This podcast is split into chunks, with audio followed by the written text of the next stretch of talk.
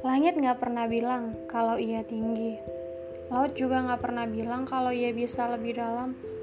Lantas, apa yang perlu disombongkan? Jika kita hanya mengukur kesuksesan sebatas kekayaan, sebatas karya yang kita ciptakan, bukankah itu memang pengaruh darinya? Semoga niat menulis untuk hal baik, membuat cerita untuk berbagi, bukan menyakiti, agar pelan-pelan si pembaca mati.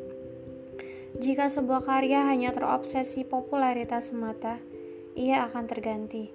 Jika sebuah karya hanya ingin orang lain tahu betapa hebatnya dia, selamat, jalan kamu salah, berbaliklah.